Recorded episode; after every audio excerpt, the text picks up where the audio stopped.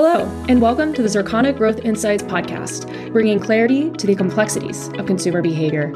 Episodes feature industry experts, partners, and guests across the 26 industries we track, representing nearly $4 trillion in global consumer spending. Our goal is to give you transformative insights and the most complete view of consumer and market opportunities.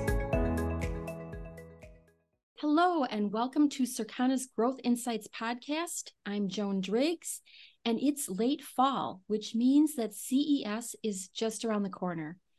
It is definitely a little premature to be talking about what we're going to see in January, um, but it is the right time to get a pulse on the tech industry from Paul Gagnon, Circana's Consumer Technology Industry Advisor. Welcome back, Paul. Thanks very much, Joan. Glad to be back with you. So, Paul, um, as listeners may remember from last winter, he has he is entrenched in the tech industry and he's been doing this for more than 25 years with a special focus on display technologies as well as the intersectionality of consumer electronics technology, devices, and applications. So, that perspective on intersectionality that Paul brings includes the role that technology plays in consumers' lives. So, who better to talk to us about tech and its role in our lives during this current economically challenging time? So, Paul, I would love it if you could kind of come at this from two angles. The impact of the current economy on the tech industry. So, let's start with that. But then I want to move conversely to tech's roles um, in consumers' lives as if it's changed at all because of what we're going through. So, let's start again with that impact of the economy on the industry. Yeah, it's hard not to talk about what's happening, you know, broadly at retail in the market, but very specifically in the tech industry without kind of considering where is the consumer at these days. And it's a very mixed picture. I have lots of discussions with our clients and, and other industry uh, folks, and it's been a challenging year in some respects. It's been a good year in some respects. Just this morning, we're hearing about the latest GDP numbers from the third quarter, and it's almost five percent growth in the in the third quarter, and better than expected. And you compile that with pretty low unemployment rates, still historically low, up a little from the the, the lowest points. Um, and it sounds good. And consumers are spending, and we hear a lot about uh, growth in spending for experiences. You know, people spending more money at concerts or sporting events or going on vacations, especially to Europe this year. Um, and you and you kind of look at it as a whole, and consumers are still behaving in terms of their spending as if things were great, right? Um, but underlying all of that positive economic news are some headwinds. And some of the biggest headwinds that we've been talking about recently are interest rates. You know, part of the the federal government's job is trying to control inflation, and the best way to do that is through rising uh, interest rates, and that is really starting to impact consumers. And when you look at things like mortgage rates on homes going up to seven, eight percent, that's resulted in a slowdown in the number of people moving. And when I think about that in the context of the tech industry, somebody moving a home is a really prime buying occasion for a lot of different products, whether that's appliances for your kitchen, furniture for your living room, or entertainment, like a, a big new TV or home home security system. You know, a lot of these different categories are impacted when people don't move as much. Um, other things that consumers are dealing with at the moment are the return of student loan repayments. There's about 45 million borrowers in the US, and about two thirds of them have not had to make a payment on their student loan for the better part of the last three years. That's coming due again. And so there's going to have to be some adjustment um, in in people's budgets over the coming you know quarters. Unfortunately, that lands right at the beginning of the holiday quarter, um, and you know, the final thing that I'm kind of looking at, kind of big picture economically, that's probably going to weigh on spending, in particular for for the tech category, um, is higher interest rates on credit cards. You know, we just conducted our holiday purchase intention survey, And we asked consumers a, a lot of questions, um, but one of those was whether or not you were going to use your credit card more to sustain spending this holiday season. The answer was yes. But those credit card interest rates have risen to more than 21% on average. And that is far and away higher than it has been for many decades. And probably for a large group of consumers, particularly those younger consumers who are starting to have to make those uh, student loan repayments, they've never seen that before. And right. so that's probably going to weigh on their their thinking. And we know that, you know, credit debt overall has never been higher and that people have even been tapping into their home equity lines of credit. So even though people are making a lot of those um, experiential purchases, as you mentioned, travel and entertainment, there's got to be a cliff. There's got to be a place where they can't go any further you know everybody's been predicting the onset of a steep recession or a recession of some sort for a while now and consumers keep surprising us um, with their spending. And you know maybe the reason for it is that you know we've just come out of a pandemic and there's some interesting articles recently that talked about well people just want to have fun while they have the opportunity to have fun. And they'll kind of worry about paying for that fun later. Um, interestingly, hearing a, a, an interview recently by the CEO of Best Buy talking about funflation, people going out and spending money on these experiences to enjoy themselves after several fairly dark years, and you know maybe that explains why they're doing it. You you mentioned one point too that's really um, key, uh, which is consumers have to find a way to make those expenditures and credit card debt is one of those. We've seen over a trillion dollars of credit card debt now which is the highest ever. The other is drawing down of some of that accumulated savings from the pandemic. In 2020 and 2021 consumers were receiving stimulus payments they weren't able to make purchases other than for things in the home. And so they actually grew savings paid down credit card debt. And you know a lot of different studies but it does look like consumers have been significantly drawing down on that accumulated excess savings from the pandemic and maybe we're nearing a point at which they can't rely on that anymore. And right. so that higher debt will have a bigger impact on their spending choices probably especially in the next year so let's let's shift that over then to you know to tech and with more purchases being um you know, non-discretionary, is tech non-discretionary? I mean, are there elements of that industry that you, you just got to have it?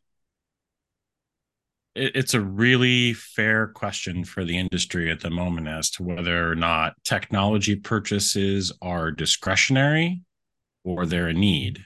And when we think about the number of products that people purchased during the pandemic, they needed some of those products. They needed a work from home setup, right? So they invested in monitors and peripherals and maybe some additional computers.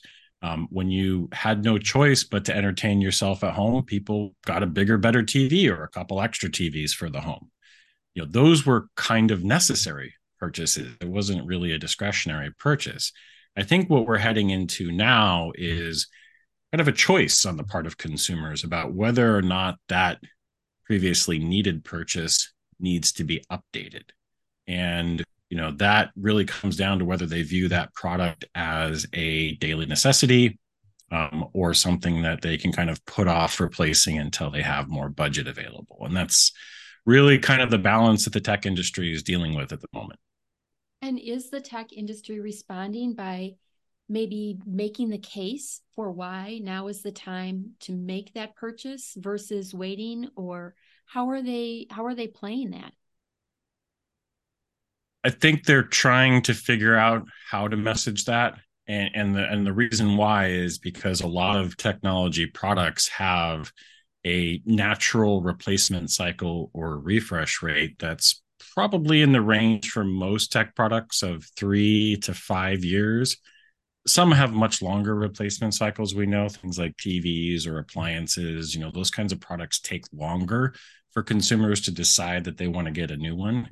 Um, but you look at monitors or PCs or phones or peripheral or kind of these other tech products, and it's probably in the three to four year range. And for a lot of those purchases that happened in 2020, we are now rolling up to that three to four year beginning of the cycle. And so as I look to next year, I really am looking for manufacturers to start A, making products that kind of suit the next performance or the next upgrade level above what they have now. And B, how to message that, how to market that product using that as the context. You know, this big install base of devices that grew during the pandemic hey, are you thinking about, you know, updating those or making upgrades to those products?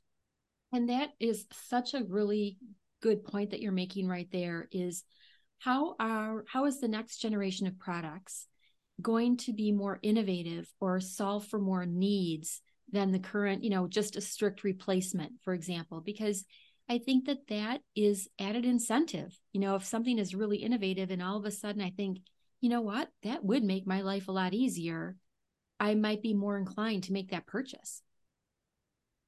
There's many different ways to think about innovation. And, you know, I think we can get kind of stuck on innovation for innovation's sake. Um, I think a lot of products come with very iterative changes in either the attributes, the features, or the performance. And in the way that the manufacturer thinks about those products, that might seem innovative. You know, a, a small improvement in a product's performance, you know, going 10% brighter or, you know, 5% longer battery life might seem like an innovation, but to the average consumer, it might not. And just introducing new products each year um, and calling them new and innovative may not be enough anymore. I think manufacturers really do have to start looking beyond just the iterative improvements and think about significant functional improvements. And we've seen a pause in the number of new products introduced during the pandemic for very good reasons. You know, manufacturers were so focused on getting their supply chains in order, availability of products, and it really wasn't possible to invest heavily in the R&D necessary to kind of come up with these stepwise changes in product performance but we're now at the time we need to start doing that. And in order to convince those consumers to upgrade a pc at four years instead of just hanging on for five or six years is going to take a pretty significant improvement in either the benefits um, through performance or attributes or maybe just a completely different product category that we haven't thought of. Um, and and i think for manufacturers who look at you know they're the, the tech market today is tough right? Sales are down this year. There's just no way to sugarcoat it. Sales are down this year across the board for most consumer technology products. And it's hard to make the decision to put extra money in the r&d in the marketing to be able to kind of position for the upturn. But i think that's exactly what these companies need to start doing and and probably should have already started doing. Sure. And you know I can point to a lot of examples in the industry, maybe even the consumer products industry, which is more my space, where manufacturers have innovated with genuine benefits, something really new and unique. And consumers expect to pay more for those products. They're happy to pay more for those products. And in, in the tech world, I mean, you don't have to look far, um, probably as far as your phone, to see that we are willing to spend up for something that is going to make our lives a lot easier. Um, so I I can't wait for the next generation of innovation, and I'm not even an early adopter. I just I'm fascinated by it. You know, this was one of the interesting findings out of our holiday purchase intention survey to me.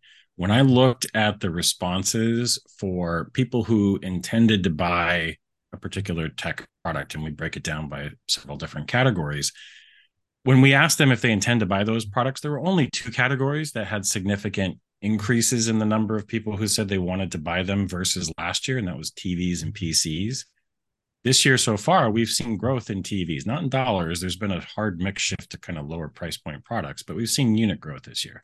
We have not seen growth in PCs. PCs have really struggled this year. But this increase in purchase intentions has me thinking that there are people who are starting to look at making those upgrades. The second part of the survey that really surprised me was that people were willing to pay a lot more for those products than they were last year. We asked, you know, if you're looking to buy a new PC, how much more will you, or how much do you want to spend on it? When we compare those results to last year, they're up like 15, 20%. So I think it both says consumers expect things to cost more. It's the reality of living in an inflationary world. But B, maybe those products that they had to purchase, the need to purchase at the beginning of the pandemic, maybe at the time were just band-aid type products. They were products purchased to satisfy an immediate need. You didn't know what your income was going to look like. You just had to get something, whatever was on the shelf and available. And in the early days of the pandemic, that was highly variable. Maybe you didn't get the product that really suited what your particular needs were. Now you're coming back into the market for that new product. You are willing to spend more to get something that better suits what you use that product for, whether it's you know the performance, the features, the capabilities, the services attached to those products. I think consumers are a bit more mindful about what they're buying today. That's awesome. That's fascinating, especially the part about like maybe they were making do. And again, going back to CPG, we have what we refer to as like a, re- a reference price point you know you remember what you paid for a certain product a couple years ago so every time you go to the store it hurts. But if you haven't made that purchase for four years um, and even then you weren't thrilled with it it was a almost a i hate to say it a grudge purchase um, yes you're right. We are used to paying higher prices and maybe people think like to get what i want i'm going to have to pay that higher price. That is super interesting. So let's talk a little bit about some consumer behavior and and how they're shopping. Um, you know, for example, are people shopping around at stores? Are they doing their homework online? Where is where is the purchase taking place? One of the big changes that accelerated during the pandemic was the pivot to online shopping. And a lot of consumers were very comfortable with that prior to the pandemic, but the pandemic forced some behavior changes for others. And when we look at the share of sales that occur online today, even though, you know, pandemic wise, we've been able to shop in stores now for a couple of years. When we look at the uh, share of sales today, they are still 5, 10, 15 percentage points higher purchased online than they were prior to the pandemic. So some of those behavior changes have stuck, and probably for reasons of convenience, right? Having something delivered to your home um, is certainly more convenient than getting in the car and going to the store and purchasing it. And in many cases, it doesn't really involve much of a time delay between when you make the purchase and you receive the product one or two days um, and that that is something that all retailers have done a great job of accelerating that omni-channel pivot during the pandemic. Um, the other thing is people are increasingly making those purchases through third-party marketplaces in some of these online channels. So you you look at somebody um, like like Walmart or Amazon who have these big, you know, online marketplaces. It's not necessarily the product that you purchase coming directly from Amazon. It could be coming from another retail merchant that is using that platform. And we've seen growth again in almost every single product category in the share of people making those purchases through those marketplace uh, stores within the online channel. So, two big changes that have occurred um, over the past three four years since the pandemic started. There are some product categories where it's just far easier to make the purchase in a store. Either you need it right away or you really want to judge the performance or the other you know kind of physical kick the tires if you will you know people buy cars online but most people still go into a dealership to kind of look at the product and see what the car looks like and the same is true for i think a lot of key especially bigger ticket product categories where in the store is where you can see what the picture quality looks like on a tv or how the doors open on a refrigerator or how the microwave works. You know, these are things that are hard to assess online and TV brands uh, in particular have realized that that in-store showcasing of the product is so so so important to triggering a purchase or convincing a consumer that they want the next model up that has you know better performance attributes that you just cannot determine online when you're looking at a retail store so there are still categories in which that in-store performance is important, but by and large, most categories we've seen a shift to more online purchasing. That's interesting, and and I really associated the online with maybe having a checklist of specs that you were looking for in a, in a given product and being able to see that very clearly online. But you make a really good point about the importance of shopping in store or a good in store experience to see if it really has all the visible um, attributes that you're looking for and maybe even to talk to a professional. I mean it, it probably beats the little chat bot on the you know on your on your screen right? Yeah i mean the the the knowledge of an associate in the store is is just i mean it exists where it doesn't exist online.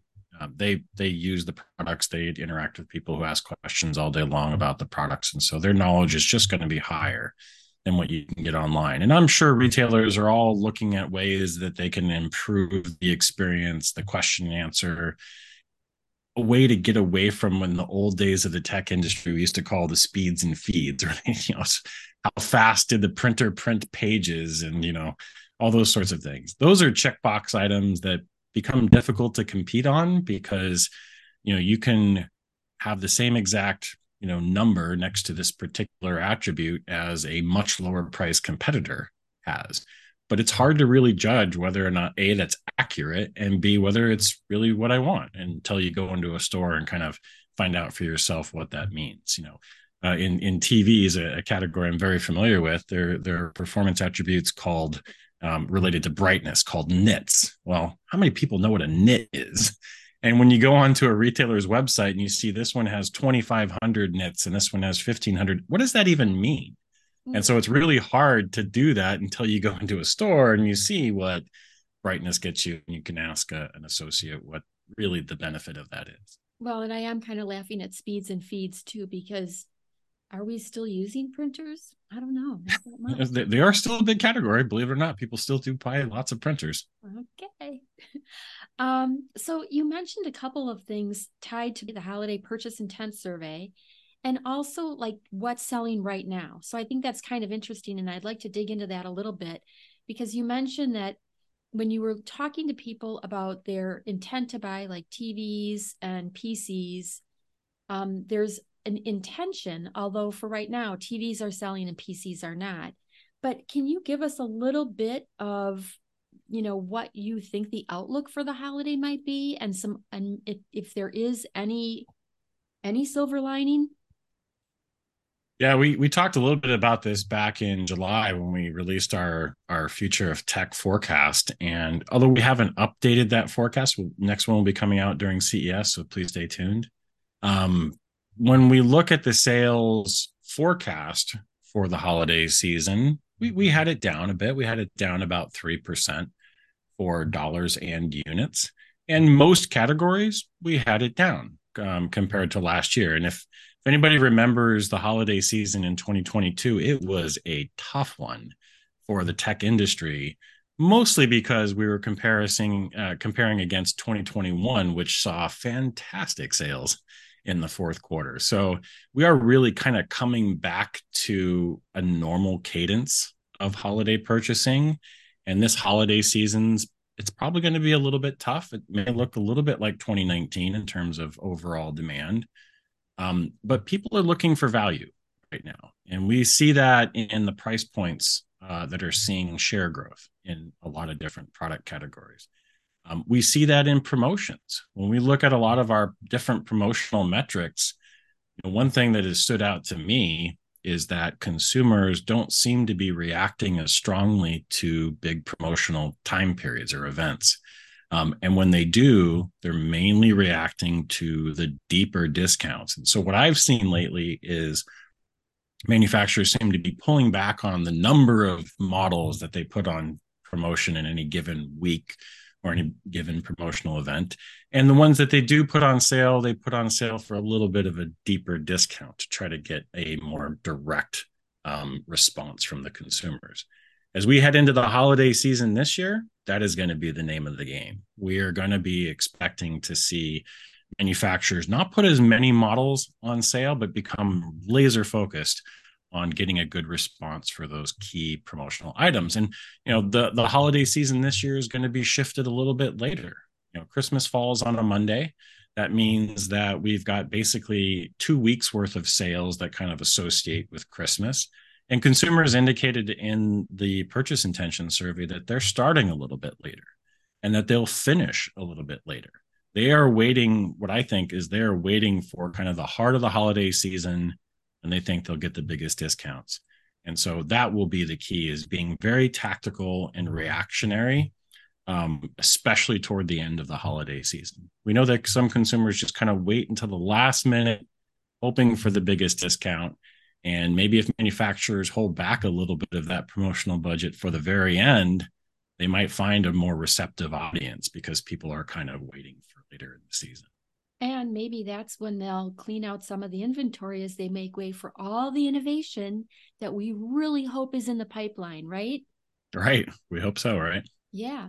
So I kind of want to wrap up a little bit in talking about innovation because, again, you are thinking ahead to CES. You know, you mentioned it a couple times. So, what are some of the things that you'll be looking for and i don't know if you can you know crystal ball any types of innovation but give me like just a couple of the of the questions that you're going to be walking into ces with hoping that the show answers for you. This will be my 22nd ces fortunately getting back into the in in person again over the last couple of years has been nice. Um there are a few things i'm looking for. Uh, the first is we just talked about it true innovation, not just marginal changes or color changes or you know kind of surface based changes that consumers will probably dismiss right mm-hmm. i think consumers we've seen this in a lot of product categories where consumers seem willing to just wait a little bit longer phones have been a great example of not a lot of big big changes the past few cycles and so consumers seem to be holding on to their phones a little bit longer or purchasing refurbished products because a 3-year-old refurbished model might be just exactly what they need same as what they could get from a model today but save a lot of money so i'm looking for products that really kind of make a big step change improvement in you know the attributes or or the performance that could justify triggering some of those pandemic era purchase upgrades. So that's one thing. Um, the second is I think that more and more these days, it's not just about hardware, it's about the entire wrapper of hardware plus services. And I think some manufacturers do a great job of, you know, conveying improvements, not just based on the hardware differences from the previous generation, but the extra you know services that come along with that. And services sometimes gets a bad rap as just extra ways to add money to a purchase that just keep on going. But that is how people consume products. You buy a security camera today you're buying it typically with a monthly service fee and whatever the capabilities that that service provides two three four years from now go into your thinking about how you make that purchase today. So i think i'm looking for a lot of different product categories not just what the speeds and feeds are of that product, but what extra benefits come with the ecosystem of services that are associated. With it. I like that uh, um, thought a lot. Yeah. Okay. Yeah. And then the final thing that I'm looking for, and, and we've we've had some recent calls where this has come up, is home automation and the the ideal view of the smart home in the future has been a CES heavyweight topic for years and years and years and years. And this past CES, uh, the implementation of a new standard that was supposed to make it easier for a lot of different smart home products to work together seamlessly and thereby encourage more adoption of those products hasn't really panned out that way in, in, in 2023. And when we look at the sale of different home automation and smart home products that adopt that standard, it's it hasn't really seen as much growth as I think the industry was hoping for this year. So maybe we can get a reboot.